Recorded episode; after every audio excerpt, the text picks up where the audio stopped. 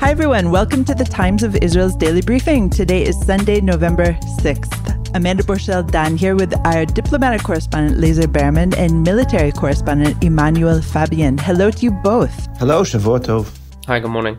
Good morning and a good week to both of you. We have a lot to discuss as usual, including the diplomatic ripple effects of the recent Israeli elections, a recent exchange of fire in and out of the Gaza Strip, and a new kosher food initiative for IDF soldiers in the US.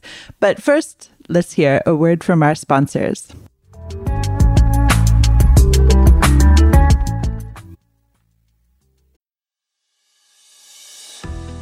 Do you or your clients have a commercial collection matter that's going nowhere? The Sarachek Law Firm specializes in the most challenging collection matters, whether it is a single matter or a portfolio of cases. They are based in New York with relationships around the world. Sarachek's proprietary databases and tried and proven methods have earned them an unmatched reputation for success in getting their clients what they're owed. They work on a contingency fee basis, so they're only compensated when they succeed. The Sarachek Law Team strongly supports Israel. You can reach the Sarachek team at www.saracheklawfirm.com.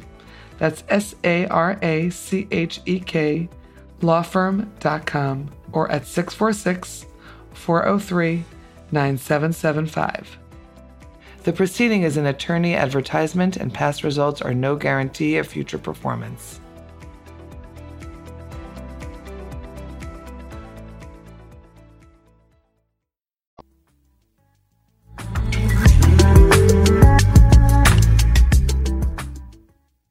And we're back. Manny, let's start with you. Early Friday morning, the Israeli military struck a rocket factory in the Gaza Strip some hours after four rockets were launched at Israel from the Hamas run Palestinian enclave. Tell us more. Is this directly related to the elections at all, you think? Hi, so I don't think it's related to the elections. Uh, it is related to something else. So the rockets came just a few hours after um, Israeli troops killed uh, an Islamic Jihad member in Jenin in the West Bank. Uh, now, this man, he was responsible, allegedly, according to Israel, uh, for killing a Israeli officer earlier this year, and he was involved in several other shootings in the West Bank and was planning further uh, attacks. So he was killed, and then several hours later, these rockets were launched from Gaza, southern Israel. Now, Israel believes Islamic Jihad in Gaza is responsible for it, uh, although they have not claimed uh, direct responsibility. Uh, so, in response to these rockets, one of them uh, crossed the border and was intercepted by the Iron Dome, and the other three uh, fell short, actually, in Gaza. Uh, but in response, Israel targeted a Hamas uh, rocket manufacturing facility. They used uh, these bunker busting bombs, 19 tons worth of munitions to kind of blow up this underground facility and destroy it. And it, this marked actually the first kind of exchange of fire between Israel and Gaza in three months since August uh, when Israel and the Islamic Jihad had a had a three day round of fighting. Uh, so right now, it doesn't seem like it's related to the elections. It seems closer to um, kind of this internal Islamic Jihad wanting to to kind of avenge its member being killed in the West Bank. So we'll have to uh, look at this and uh, keep an eye on see what happens next in the West Bank and see how that affects uh, in Gaza. So you say that the IDF believes that Islamic Jihad is responsible, and yet it bombed a Hamas run facility. Is it just that there's this long list of sites that are available, and anytime something happens, the IDF uh, can spin its wheel and choose one? Right. So, in general, the Israeli policy is to hold Hamas responsible for anything that happens uh, out of Gaza. Any rocket fire, Hamas is responsible. That is, most of the time, rarely it will target directly Islamic Jihad.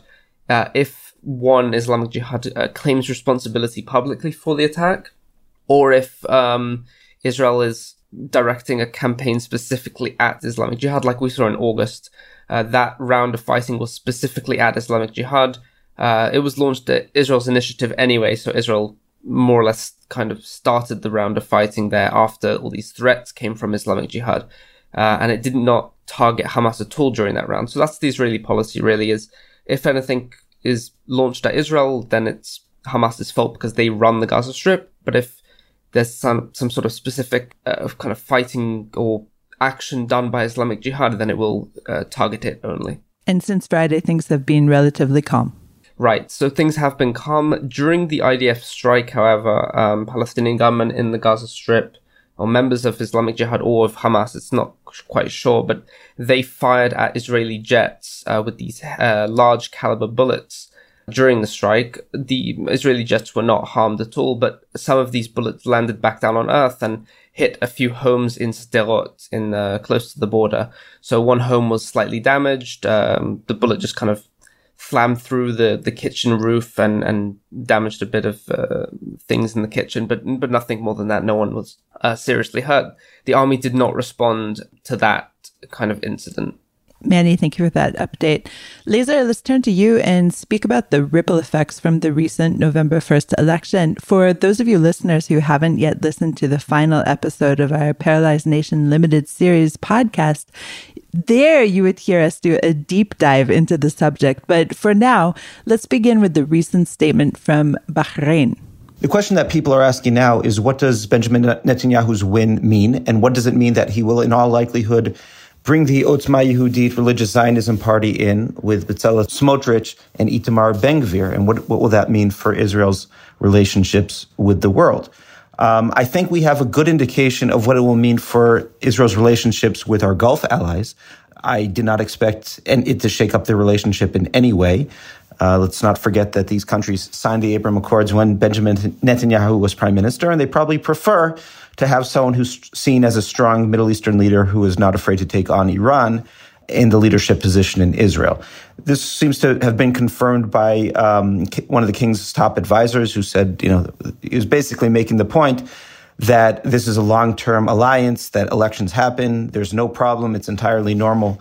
Uh, for Bibi to come back, and this will not shake up uh, the ties in any way. They are in it for economic interests, for security interests, and other long term interests. And I think that is a good frame for understanding countries' relationships with Israel. The, the interests are ultimately what determine policy. And there might be some grumbling, especially in the West, uh, Western Europe, the United States, about either Bibi himself and especially uh, Itamar Ben Gvir in a ministerial role, but that doesn't, it's not going to shake up the relationship in any particular way. We heard thinly veiled warnings from uh, the State Department spokesperson, Ned Price, and from a spokeswoman for uh, the British Prime Minister, stressing the importance of Israel maintaining Western values and and uh, you know officials avoiding inflammatory speech. That was obviously a warning, but uh, you know ties run too deep, and and they these countries obviously have their own far right parties and far right issues to deal with, and that's uh, something that is true across Europe as well. So it kind of underscores the fact that Israel is a normal country in terms of the Western world and there are right wing elements and far right elements that voters want for different reasons. And they're going to be part of a government. And we saw this, you know, follow suit in, in Italy and Sweden, other places as well. So it, I don't think anyone who, um, who is watching Israel's uh, diplomatic relationships should expect any major shakeups. A place where there might actually be, let's point at two places where Bibi himself might be an issue. Uh, Jordan, obviously one of Israel's most important relationships. Israel and Jordan share Israel's longest border, that eastern border. And Jordan's stability is a key national security uh, interest for Israel. Relationships, the relationship got quite bad under Bibi, especially at the end of his last term. Um, and uh, there's personal animosity on both sides. Uh, Bibi doesn't like the Hashemite regime and sees them as hypocrites and you know uh, not appreciating what Israel does to secure to provide for for Jordan. And um, the Jordanians see Bibi as someone who uh, tries to use them for political purposes and and uh, undermines them in Jerusalem and on the Temple Mount. But again, those relationships got better under Lapid, but in the last, in recent months, they also started to decline again. So it's not like the Jordanian relationship was, was ever free of tension. It'll remain, security relationship will remain. Probably senior officials will not be meeting each other. The other big question is the United States. Obviously, among many of the Democrats don't love Netanyahu. Uh, he was the one who openly challenged uh, the Obama administration in Congress over the JCPOA. And many of those same officials are back in the Biden administration. But the Biden administration has shown no desire to pick a fight with Israel. It might be a little bit more willing to criticize Israel than it was under Lapid and Bennett, but I think the deeper interests are there, and no side is served by an open fight, especially as the, at this stage. If indeed the Iran nuclear deal comes back into headlines and becomes a possibility somehow, maybe we'll see uh, some real some real you know chilliness between the relationship. But I think um, barring that, we will not expect any fireworks um, in the near term. Lisa, were you surprised to see that U.S. Secretary of State Antony Blinken was uh, reaching out to uh, Palestinian Authority President Mahmoud Abbas to somewhat perhaps quell his own fears over the rising government? I wasn't especially surprised. Um, I think uh, we have to remember that this is somewhat in the context of U.S. frustration over the Palestinian Authority anyway, and some of its uh, statements and moves uh, toward Russia. And this, there might have been a lot of warning there as well. And, and there wasn't anything particularly harsh that Blinken said. It was a reassurance that Israel believes in two state solution. But they can say that all the time. There's no expectation that the U.S. is going to do anything. Um, there are some diplomatic sources who have told me that they expect um, Biden to uh, reach out to Netanyahu today. So we might be seeing that. Um, but neither side has confirmed that. Um, but it's something we should be looking for in the near future as well. Okay, Lazar, thank you. We'll go to short break now.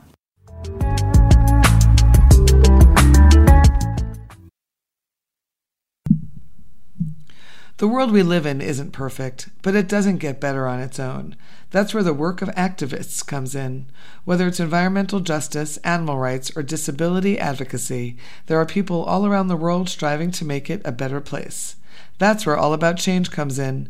Host Jay Ruderman talks with activists about how they do what they do and what inspires them to keep going. Because activism is all about change. Listen to All About Change wherever you get your podcasts.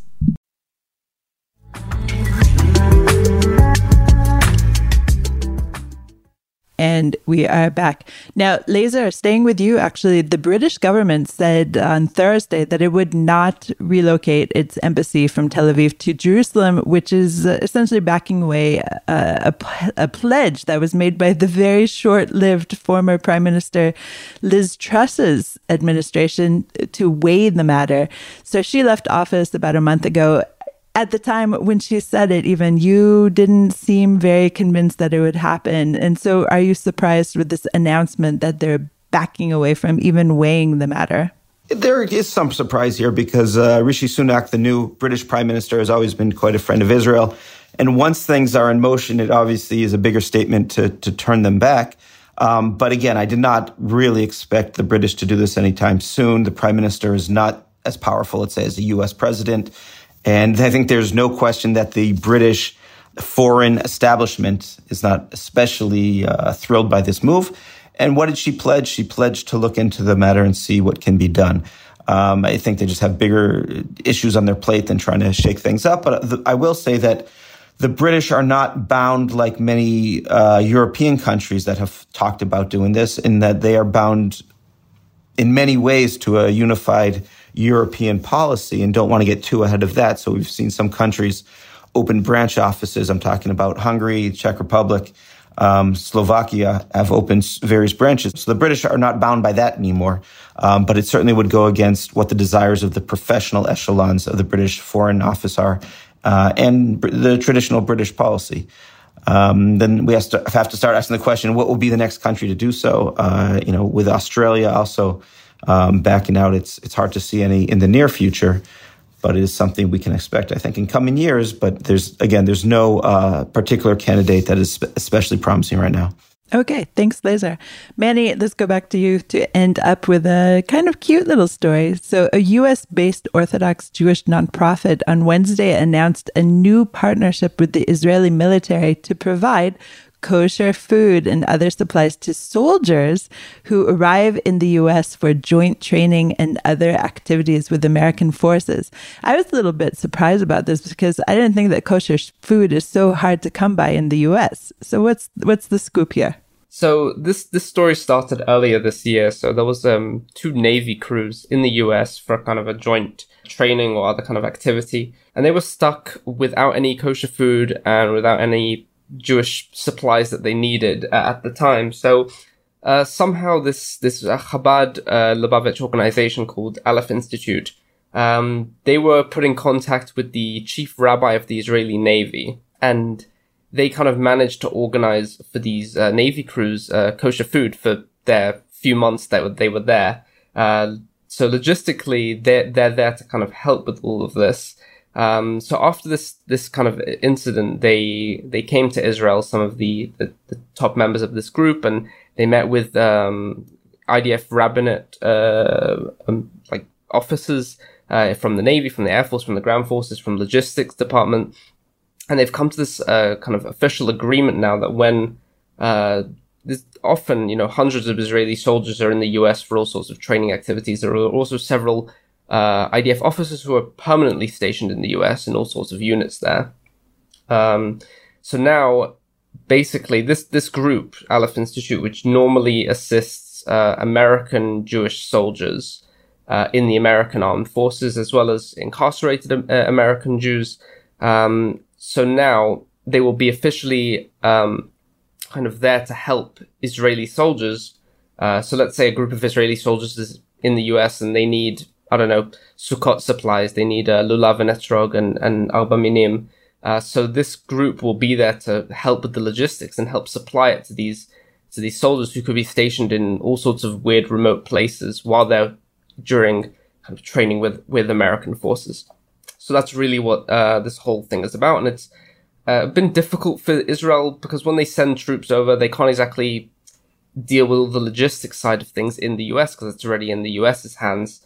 And the American army, I mean, it may have their own methods of dealing with this, but clearly there's this uh, a, a, kind of the third party group here helping out with the American army as well. So now they can also help Israeli soldiers while they're there. So the first such case of them officially helping was actually during Sukkot in, in October, where they helped provide a kind of sukkah for, for, for a group of Israeli soldiers who are in the US and as well as uh, arba minim for them to to use during the holiday, and of course food, uh, kosher food, because a lot of a lot of Israeli soldiers, even some who are not Orthodox, just traditional soldiers, uh, do keep kosher, and that's something that's very important to them.